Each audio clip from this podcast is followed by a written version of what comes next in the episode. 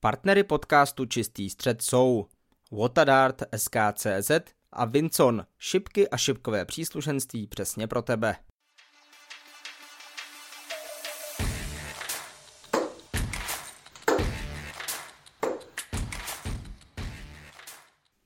Krásný dobrý den všem posluchačům podcastu Čistý střed. Peter Wright novou světovou dvojkou, Česká republika a její druhý titul v PDC nebo obrovsky úspěšný český víkend v Maďarsku na turnaji WDF. To všechno jsou témata, která nás čekají v dalším díle jediného šipkového podcastu v České republice a na Proti mě už ve virtuálním studiu do Chorvatska znovu zdravím mého tradičního kolegu a spolupracovníka Karla Jiráka. Karle, pěkné odpoledne. Petře, samozřejmě pěkné kudopění tobě i našim posluchačům, opět stále tedy z chorvatského Brače. E, mimochodem přestěhovali mě do jiného hotelu, bydlím přímo na lokaci, takže kdybyste někdy zaslechli něco jako, že někdo řve stand by, tak to je za oknem, nezná se vám to, protože prostě bydlím v místě, kde se zrovna natáčí. Nicméně, jak už Petr nastínil, tak pochopitelně e, budeme chválit nejen zahraniční, ale i české hráče. Já bych si z kraje dovolil pochválit sám sebe, jelikož Mám další historický milník překročen v mé šipkové kariéře a povedlo se mi hodit první historicky 180 v zahraničním státu. Takže já bych zatleskal sám sobě a Petře, můžeme jít na to. Já ti takto na dálku tleskám taky a pojďme na to. Jako první samozřejmě nesmí chybět schrnutí turnaj European Championship. To je ten největší turnaj, který se odehrál za poslední víkend. Vyhrál ho Peter Wright, ale k tomu se dostaneme až postupně. Na úplný začátek první kolo a tři Němci, pouze jeden jediný byl schopen postoupit, ale v případě Gabriela Clemence a Martina Schindlera, jakožto německé jedničky a dvojky, to za mě bylo obrovské zklamání. To určitě bylo, nicméně pojďme si nalít čistého vína. Samozřejmě, Ricardo Petrečko, jediný z Němců, který postoupil do druhého kola, hrál samozřejmě famózní šipky, které za vás diváci nenaházejí. Nicméně diváci v tomto případě byli extrémně nepřející a extrémně, extrémně agresivní k jeho soupeři Rosu Smithovi. Takže eh, nevím, tuto nevoli jsem neviděl během zápasů, kdy hrál Clemens a Schindler.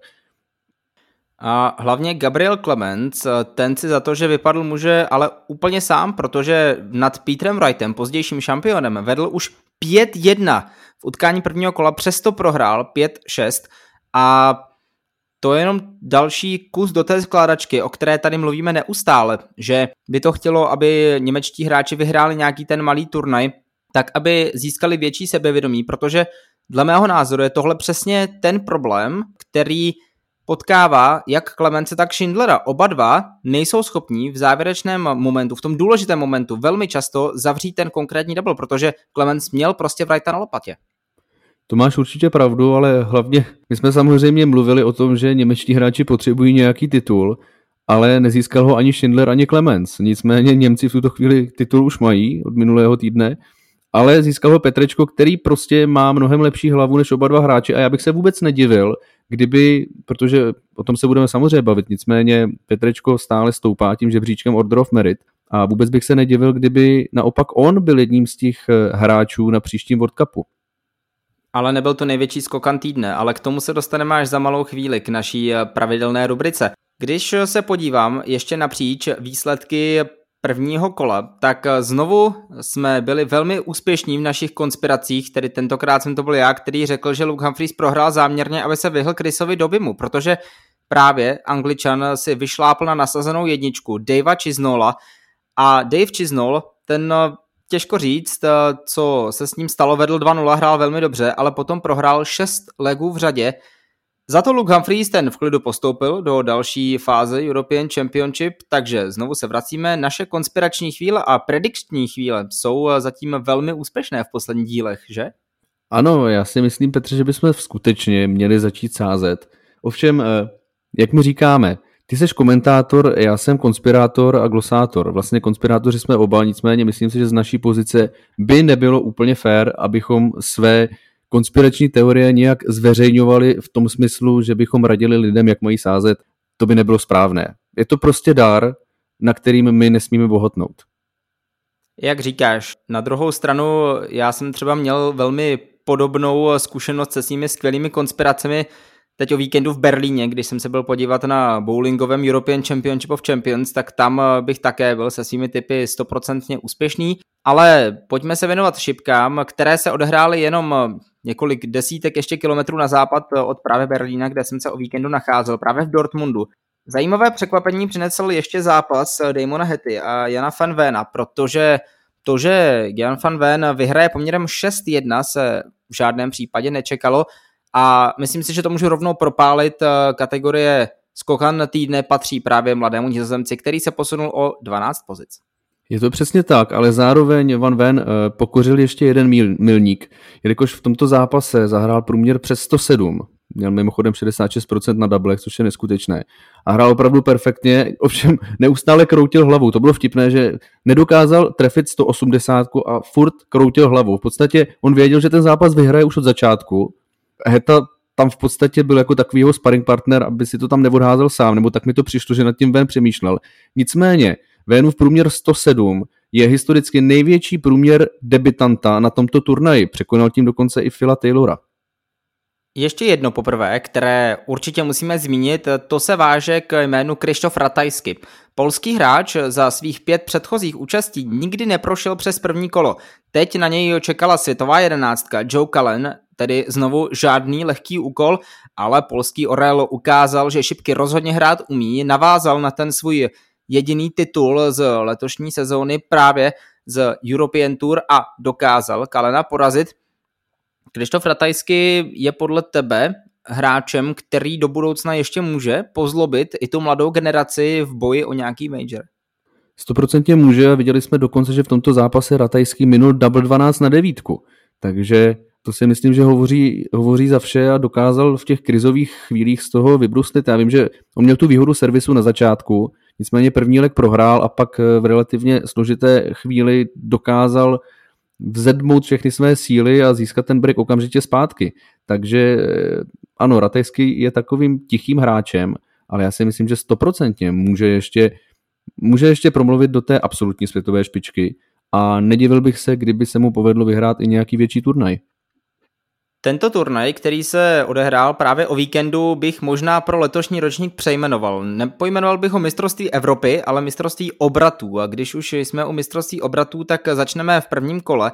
Madar Srazma byl velmi blízko tomu, aby udolal hned v úvodním zápase Michaela van Hrvena. Měl dokonce šipku na vítězství, ale neproměnil a tak se ze stavu 5-4 stala prohra 5-6 což je ještě jeden z těch menších obratů, který určitě pokud naši diváci sledovali pozorně celý turnaj, tak eh, ví, o čem se budeme za chviličku bavit, ale Michael van Herven byl velmi blízko tomu, aby vypadl, což by bylo obrovské překvapení vzhledem k tomu, jak eh, se prezentuje v těch posledních velkých turnajích hlavně.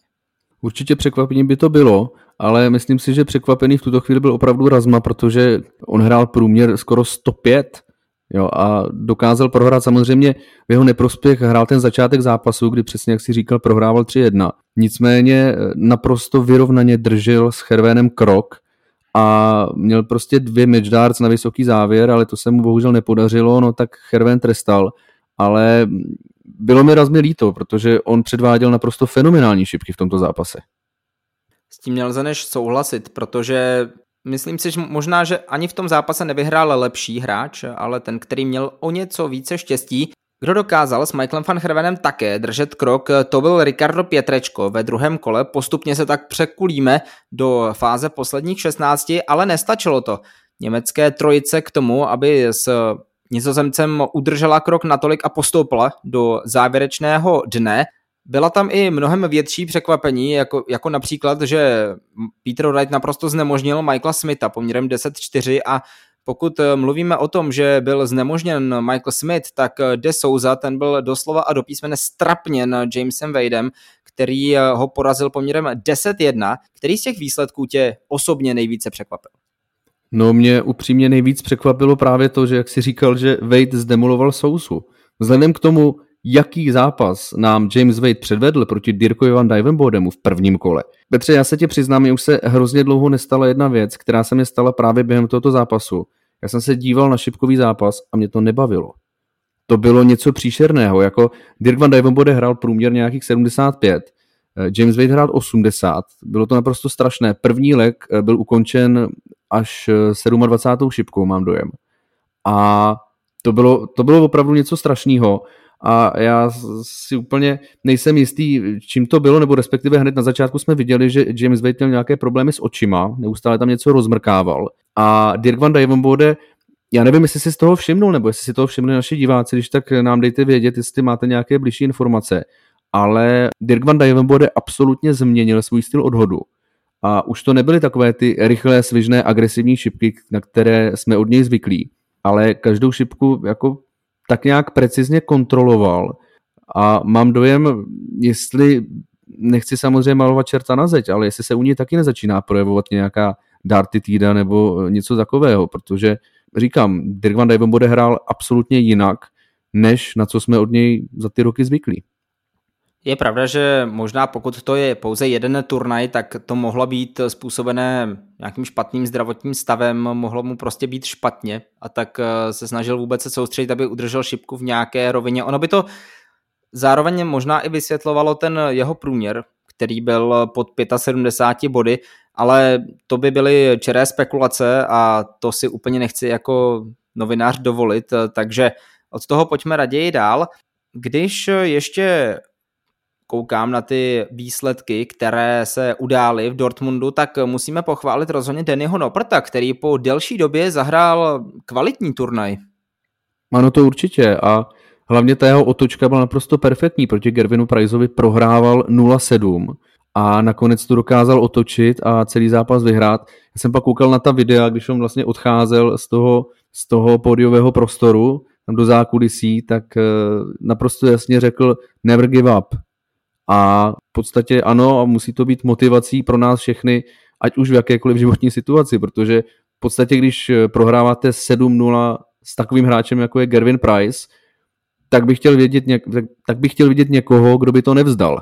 A Noprt nám to dokázal, dokázal nám, že to jde, že dokud není hozená poslední šipka, jak se stále ještě hraje a klobouk dolů před ním. Byl to jeden z největších obratů, který PDC viděla ve své historii. Tuším, že to byl zápas Roberta Tortna a Davea Chisnola, kde právě Dave Chisnell prohrával už 0-8, dokázal nakonec vítězit 10-9. Já se ještě vrátím v krátkosti k tomu druhému kolu, kde Noprt porazil Roba Krose, ale to je jenom takové doplnění veškerých informací. Teď k tomu tvému zmiňovanému zápasu, kdy Danny Noprt prohrával už 0-7 a potom ještě 3-8, takže v podstatě ten zápas můžeme rozdělit na tři části. Tu první část vyhrál Gervin Price 7-0, druhou potom Danny Noppert 3-1 a od stavu 3-8 znovu to bylo 7-0, tentokrát ale pro nizozemského hráče. Já nechci být vůbec handlivý k jiným sportům, ale tak jak to sleduju, tak to byl takový typický zápas ženského tenisu. První set 6-1, druhý set 1-6, takže hodně velká míchanice a velké drama pro oba tábory fanoušků. Je to tak a v tomto zápase rovněž Gervin Price eh, minul double 12 na perfektní leg. Nevím, jak bys tenisovou terminologií přeložil devítku. Jako do tenisu? Mhm. To, je, to jsi mě trošku zaskočil do takovéhle otázky. uh, nevím, asi, asi něco jako když... Možná vyesovaný gem možná. No, něco takového, no. Jakože poslední, poslední, máš to 40-0, pak dáš dvojchybu. Hmm. V podstatě, asi no, těžko říct. Tím vlastně opravdu zaskočil teda. No, to je v pořádku, tak eh, možná nám naši posluchači můžou napsat, co si oni o to myslí. Protože já občas eh, polemizuji, přesně přemýšlím nad tenisem a nad šipkami a hledám eh, nějaké společné věci, které se tam dějí a zkouším je nějak nazvat a nějak přeložit právě do toho druhého sportu, než o kterým o kterém mluvím, tak by mě zajímalo, jestli to dělá i někdo jiný třeba. A ty, Petře, seš jeden z nejpovolanějších, protože málo kdo má přehled v tolika sportech jako ty. Nicméně ještě tam jsou určitě i další sporty, máme fanoušky z řad motocyklistů například, tak třeba někdo najde něco i v motocyklové terminologii, ale pokud máme... Myslíš jako devítku? No, něco jako devítku, no. Mhm, tak to už bude ale hodně hluboká konspirace. Bude jako velká frajeřina vymyslet nějaký podobný ten. Ale pojďme dál, pojďme se, se vrátit zpátky k šipkám, konkrétně k těm zbylým čtvrtfinále, která se odehrála a za mě další dvě, která zmíním, přinesla velká překvapení, protože to, že James Wade porazí Luka Humphreys a to, že Jan van Ven porazí Michaela van Hervena, na to bych si možná nevsadil, ani kdybys mi dal peníze a řekl jako na to vsaď, tak to bych si radši ty peníze nechal, šel se někam asi dobře najíst, ale litoval bych toho potom. No to je jasný, no. Jako já popravdě jsem nepočítal s tím, že James Wade porazí v podstatě kohokoliv po tom prvním zápase, ale stalo se tak a jako co už, no. Prostě opravdu nemůžeš soudit knížku podle obalu a nemůžeš podle prvního zápasu soudit celý turnaj. Závěrečný zápas čtvrtfinále, který stojí za zmínku, také přinesl obrat. Peter Wright vedl nad Chrisem Dobym už 7-2, potom ovšem prohrál 6 legů v řadě a ztrácel 7-8, Znovu se dokázal vskopit a vyhrál další tři legy, tudíž nakonec postoupil do semifinále po výsledku 10-8. No, já si prostě myslím, že letos to není bylo European Championship, ale Turnover Championship, jednoduše mistrovství obratu, které předvedli mnozí hráči v mnohých zápasech a možná i díky tomuto faktu bych European Championship zařadil možná skoro nejvýše na žebříčku majorů v roce 2023. Určitě, no ono toho zajímavého se tam stalo spoustu. Já tady mám napsanou takovou poznámku, že soustavně Peter Wright slézal hrobníkům z lopaty. A to se přesně dělo. Ono možná ještě bychom se měli přeci v krátkosti vrátit k tomu prvnímu zápasu s Klemencem, protože tam bylo samozřejmě zajímavé, že ve chvíli, kdy Peter Wright prohrával 1-4, tak v půlce legu změnil své šipky, což ty Petře si můžu udělat další čárku do své statistiky. Já si myslím, že v tuto chvíli už jsem prohrál naprosto jako definitivně a pak to dokázal otočit na 6-5. Nicméně tento turnaj můžeme pojmenovat třeba i turnaj ve znamení vysokých závěrů, nebo ku příkladu turnaj ve znamení chlubení se novými šipkami, protože jestli jste si všimli, tak například Nathan Espinul, Chris Doby, Dimitri Vandenberg i Johnny Clayton měli šipky, které jsme možná viděli na nějakém podniku Players Championship, ale myslím si, že na Majoru ještě ne. Takže stalo se tam toho opravdu hodně a možná opět, já se omlouvám, že dneska soustavně zapojuji posluchače do naší diskuze, ale ať si oni vyberou, jak by tento turnaj pojmenovali. Můžete to s chodou okolností třeba na Spotify napsat eh, místo toho, jak se vám epizoda líbila, tak můžete napsat eh, i k tomu, jak byste pojmenovali turnaj European Championship, nebo samozřejmě to můžete učinit i na sociálních sítích Petr Hajs novinář pod příspěvkem právě o tomto podcastu. Danny Noppert ve čtvrtfinále dokázal závěrečných sedm legů vyhrát a zvítězil 10-8 a v semifinále poznal svoji vlastní medicínku, protože tam mu Peter Wright utekl pro změnu ze stavu 5-8 a dokázal vyhrát 6 legů v řadě, zvítězil nakonec 11-8 a postoupil do finále. No Ono to je pěkné si to zažít z té první strany, kdy seš ten, kdo otáčí, ale když vedeš 8-5, už saháš po dalším majorovém finále a potom najednou přestanou fungovat veškeré šipky, tak se to nekouše úplně dobře, že? No je to tak, no a tohle jenom potvrzuje, co jsem říkal. Tohle byl další zápas, ve kterém Peter Wright slezl Hrobníkovi konkrétně jménem Denny Noprt z lopaty. No, bylo tam hodně chladno na pódiu, jak bychom mohli přeložit eh, tu přezdívku The Freeze, eh, kterou má Denny Noprat, ale potom se z toho Snakebite dokázal nějakým způsobem eh, oklepat, trošku se ohřál a to už nebylo Noprtovi pochuti. Druhé semifinále rovněž nabídlo skvělé šipky a velmi vyrovnaný duel. Nakonec James Wade přetlačil Jana Fenvena poměrem 11-9 na legy a za mě je tohle schrnutelné jenom dvěma slovy. Víc zkušeností. Jo, Petře, já bych se ještě chviličku vrátil, jak ty jsi začal s tím vyráběním humoru, tak řekni mi, jak moc chladno muselo být na pódiu, když hrál Freeze a Iceman? Minus 273,15, ne? Absolutní nula.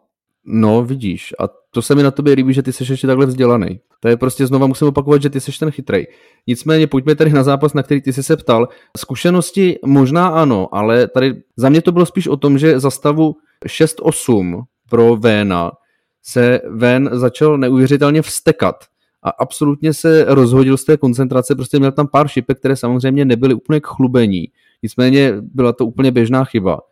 A Van Ven opravdu to velmi těžce nesl a dokázal to projevovat velmi, velmi zřetelně. A to je taky jedna z věcí, o které jsme se bavili, že v podstatě, když vy vidíte, že váš soupeř je psychicky rozhozen nebo nahlodán, tak vás to nakopne. A James Wade si toho všiml a prostě tnul, takže já bych v tomto případě ani tak nemluvil o zkušenostech, i když samozřejmě je to určitě z velké části pravda, ale spíš šlo o to, že Van Ven se opravdu nedokázal uklidnit a až příliš si přiznával ty chyby, které dělal.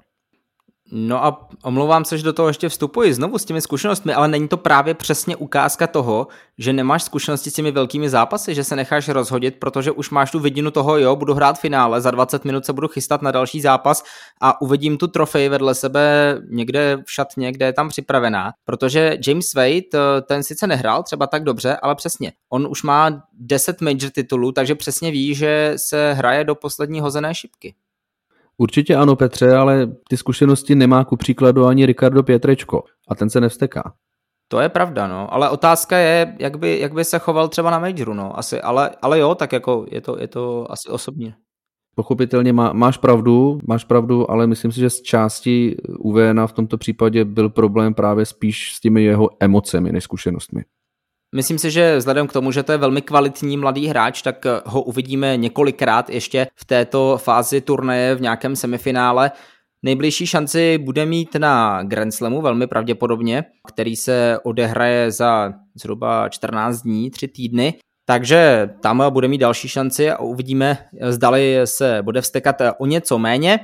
Finálové utkání k sobě svedlo dva hráče s příjmením začínajícím na 2TV, které je mimochodem, pokud jsem dobře koukal, jedno z nejčastějších na okruhu PDC, jenom taková perlička, zajímavost. Peter Wright a James Wade dohromady už mnoho titulů z majoru a bylo to velmi kvalitní utkání, které uzavřelo European Championship 2023 v Dortmundu Peter Wright nakonec ukázal své zkušenosti a nám dvěma ukázal, že nás evidentně poslouchá, protože už nechtěl poslouchat, jak ho neustále kritizujeme a tak ho dneska budeme chválit.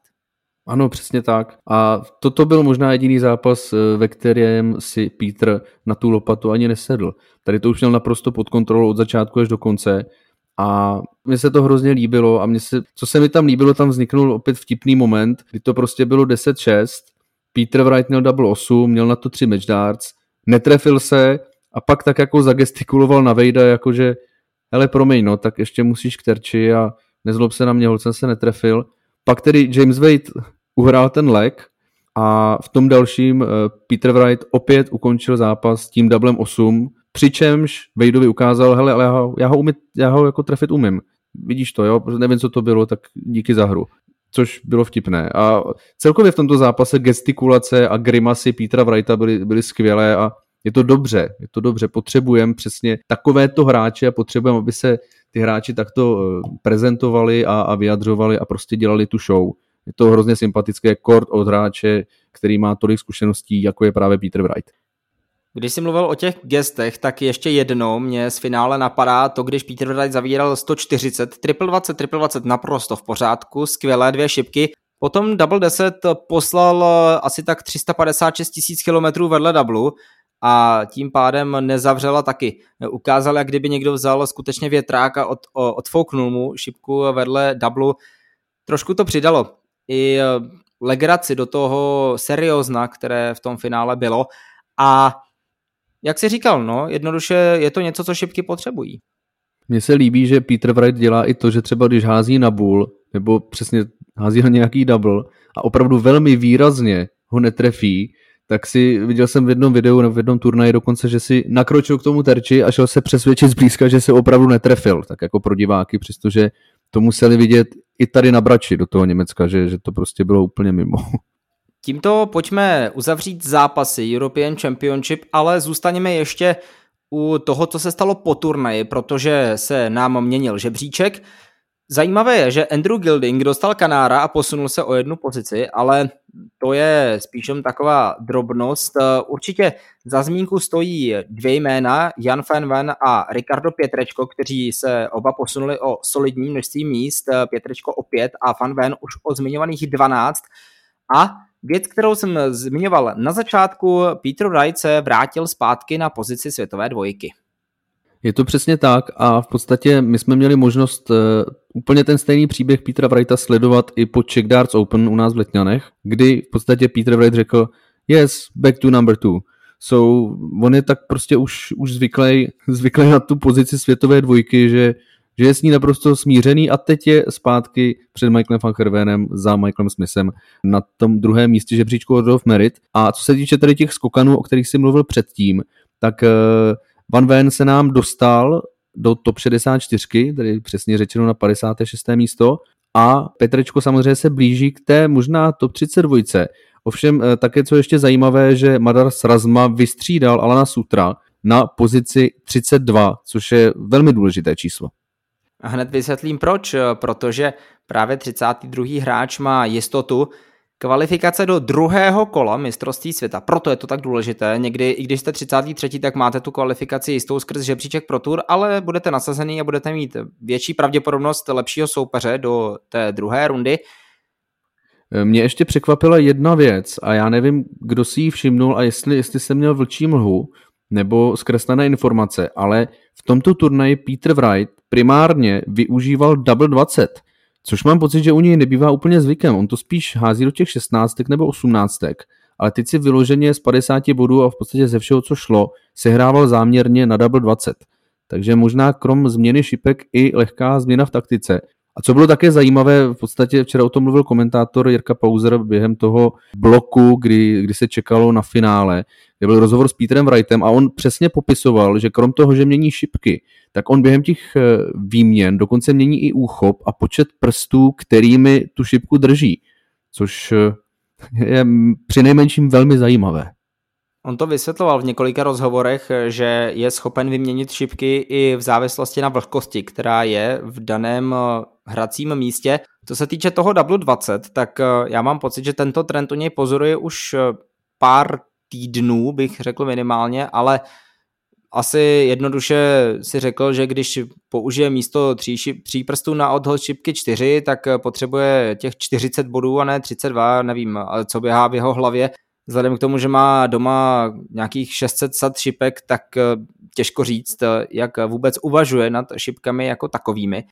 Teď už pojďme na další sérii, kterou pořádá Professional Darts Corporation, ale tentokrát to není pro profesionální hráče, nejbrž pro ty, kteří kartu nemají Challenge Tour, která se odehrála v anglickém Wigenu a proč o ní chceme mluvit, to je hlavně kvůli turnaji číslo 22. Protože po tom, co v letošním roce vyhrál Development Tour Adam Gavlas, se České republice podařilo získat další titul. Vítězslav Sedlák je šampionem turnaje Challenge Tour. Obrovská gratulace přišla už i od tebe, i ode mě v rámci sociálních sítí, ale ještě jednou to určitě musíme zmínit i v čistém středu by Winston, který sponzoruje taky právě Víťu. Určitě, určitě obrovská gratulace. Samozřejmě s Vítou jsme si vyměnili pár zpráv. Ano, proběhla komunikace přes sociální sítě. S chodou okolností v podstatě Vítě vyhrál tento turnaj během čtvrtfinálového zápasu mezi, mezi Vejdem a Humphreysem, takže eh, musím se omluvit, že přece jen jsem tento zápas úplně nesledoval, protože jsem právě na Dart Connectu sledoval finále mezi Vítěou Sedlákem a Johnem Hendersonem, takže Vítě, obrovská gratulace a jen tak dál, no a je to, je to parádou. Vidíme, kdyby Vítě Sedlák nemusel ani do té Q-School, což samozřejmě teď se nestane, ale kdyby vyhrál kartu prostřednictvím Challenge Tour, myslím si, že by to taky bylo skvělé. No ještě počkej, ještě může se kvalifikovat z východu evropské kvalifikace na mistrovství světa, dojít třeba do semifinále a také bude v té 64. Takže ještě to není úplně jisté, že bude muset hrát Q-School. To je pravda, to je pravda, ale já jsem ti chtěl říct, že z Challenge Tour už ji letos určitě nezíská. A kdo ji nezíská také z Challenge Tour je John Henderson. My natáčíme v průběhu toho, co se dohrává poslední turnaj, tedy turnaj číslo 24 a angličan Owen Bates tím, že došel do finále, tak přeskočil úplně v předposledním možném zápase na poslední možnou chvíli, tedy pět minut po 12. Johna Hendersona a nejenom, že mu sebral Tourcard, ale sebral mu taky místo na mistrovství světa. Obrovské zklamání a obrovská smula pro skotského sympatiáka. No tak doufejme, že Highlander dokáže ještě nějak zabojovat a třeba se dostat na to mistrovství světa z nějaké kvalifikace. Těžko říct, ale mně osobně v PDC chybí. Jsem rád, když se občas kvalifikuje na nějakou European Tour nebo, nebo když je vybrán jako náhradník do Players Championship, ale tato osobnost mi upřímně chybí. To asi nám všem, stejně jako podle mě mnohým fanouškům, tak to chyběl Raymond van Barneveld, když eh, ukončil svou kariéru, respektive v tuto chvíli už můžeme říci, že ji pouze přerušil, ale to samé s Johnem Hendersonem, eh, velký sympatiák a Snad eh, se podaří eh, buď příští rok eh, a nebo ještě skrz nějaké ty kvalifikace se ke kartě dostat. sérii Challenge Tour už bez ohledu na to, jak dopadne aktuálně probíhající finálový zápas, vyhrál Barry Van Per a to s velkým náskokem, téměř 4000 liber právě před Owenem Batesem. Ten pokud by vyhrál, tak by ten náskok mírnil na nějaké 2150 liber, ale to je celkem nepodstatná informace. Co je další podstatná informace bez debat je umístění Vítězslava Sedláka, který skončil 20. lomeno 21. I zde se ještě čeká na dohrání toho posledního zápasu, můžou ještě přeskočit, přeskočit James Harrell. Považujeme to za úspěch, 20. místo, respektive myslíš si, že Vítě to považuje za úspěch, nebo si pomýšlel na třeba top 10? To těžko říct, na co si pomýšlel Vítě, nicméně víme, že já jsem dokonce četl na, na facebookové stránce nevím, jak se to jmenuje, Fans PDC, Ček lomeno Slovák. No prostě tady na té československé PDC stránce jsem dokonce už četl rozhovor s Vítou Sedlákem a on si především pochopitelně velmi považuje toho vyhraného turnaje, který se mu povedl včera. Jak je na tom se svojí pozicí na tomto žebříčku, to nevím, ale rozhodně je to slibný ne začátek, ale velmi slibné pokračování jeho šipkové kariéry a ten titul jako takový je pro něj obrovský milník a může ho to posunout jenom dál a já věřím, že to tak bude, protože ono se to hned hraje s nás, když víte, že hrajete turnaj, který už jste v minulosti vyhrál a nevidím důvod, proč bychom ho nemohli vyhrát znova, že? Stoprocentně. Já když se tady dívám na ten žebříček, tak eh, Vítěz Sedlák za sebou nechal velká jména světových šipek, ať už je to Sebastian Bialecky z Polska nebo Jele Klásen, eh, bývalý mistr světa v BDO. Případně dalším velkým jménem je třeba Dani Lauby, taky eh, talentovaný americký šipkař. Jednoduše to, že je Vítěz Sedlák v té top 20 je ukázka toho, že rozhodně na to má.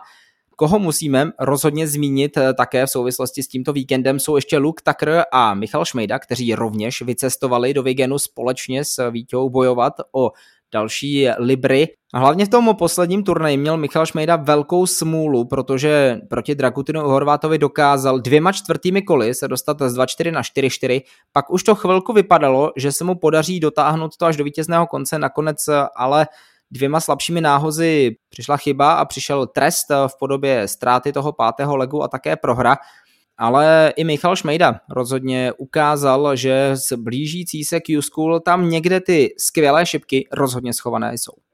Určitě jsou a my se na tu Q-School těšíme všichni a opět musíme zopakovat eh, naše zbožné přání nejenom s Petrem, ale myslím si, že se všemi českými šipkovými fanoušky, že po této Q-School budeme mít více než dva profesionály v PDC. Dobré šipky se nehrály jenom pod hlavičkou profesionální šipkové organizace.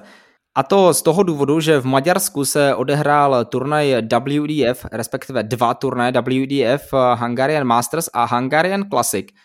A zde pokračujeme ve velmi pozitivní náladě tohoto podcastu, protože máme dva vítěze a dva finalisty k tomu. Začnu těmi finálovými účastmi, respektive tři finalisty k tomu dokonce. Začnu finálovými účastmi Matyáše Rejhona a Tomáše Houdka v soutěži juniorů a v soutěži mužů. Tomáš Houdek, už jsme tady o něm mluvili minulý podcast, takže doporučuji se vrátit k tomu v rámci Českého poháru. A teď opět ukázal, že to, že letos postoupil hned do té druhé části Q-School nebyla úplně náhoda a že ty jeho ambice na příští leden mohou být minimálně s tím postupem a v boji o kartu velmi nadějné. To určitě mohou, no. A znova musím zopakovat to, co už jsem řekl. Kež by všichni Češi, kteří se zúčastní Q-School, urvali kartu. Kdo asi ještě úplně kartu neurve, ale mohl by se představit v rámci Women Series, to je po tomto víkendu bez pochyb eh, Anička Votavová, protože ta vyhrála oba turnaje, které jsem zmiňoval. V tom prvním došlo na historicky první české finále v rámci turnaju kategorie WDF a pro nás překvapivě si Anička poradila s Jitkou Císařovou, protože Jitka Císařová byla favoritkou toho zápasu. Ovšem Anička ukázala, že její šipky jsou rozhodně velmi kvalitní a zlepšují se poslední dobou velmi rychle. No, je to něco neuvěřitelného. Já bych eh, v tuto chvíli si dovolil přihrát, přihrát polívčičku tobě, Petře, a doporučil bych posluchačům, aby si na tomto kanále poslechli rozhovor právě s Jitkou Císařovou který už je sice o něco starší, ale stále velmi zajímavý. Když eh, budu pokračovat ještě na ten druhý zápas, který vyhrála Anna Votavová poměrem 5-2 nad eh, Maďarkou Gretou Tekauer, tak důležité je doplnit i to, že to na rozdíl od toho předchozího turnaje, o kterém jsme mluvili, bylo klání stříbrné kategorie, takže za něj více bodů. A v tuto chvíli už pomalu ale jistě startují kvalifikace na mistrovství světa v Lakeside 2024. To letošní se uskuteční právě v Lakeside mezi 2. a 10. prosincem. Velmi blízko účasti byla Jitka Císařová, nakonec jako dvojka východoevropského žebříčku se nekvalifikovala, ale takováto vítězství a takovéto body do žebříčku hned na startu té kvalifikace musí hrát velkou roli pro psychiku samotných hráček a hráčů. To určitě ano, Petře. Myslím si, že vše bylo řečeno, nevím, co bych k tomu v tuto chvíli doplnil, nicméně eh, jsem velmi rád, že i ty ženské šipky jsou ve světě slyšet. My jsme mluvili, že samozřejmě Bára hospodářská hraje tu Women's Series pod PDC, ale vidíme, že v WDF máme možná za mě trošku nečekaný úspěch, ne, že bych eh, ani se Votavové nevěřil, ale určitě mě to překvapilo, notabene, když jsem viděl, koho ve finále porazila. Před námi je obrovské množství šipek a skutečně se bude na co dívat.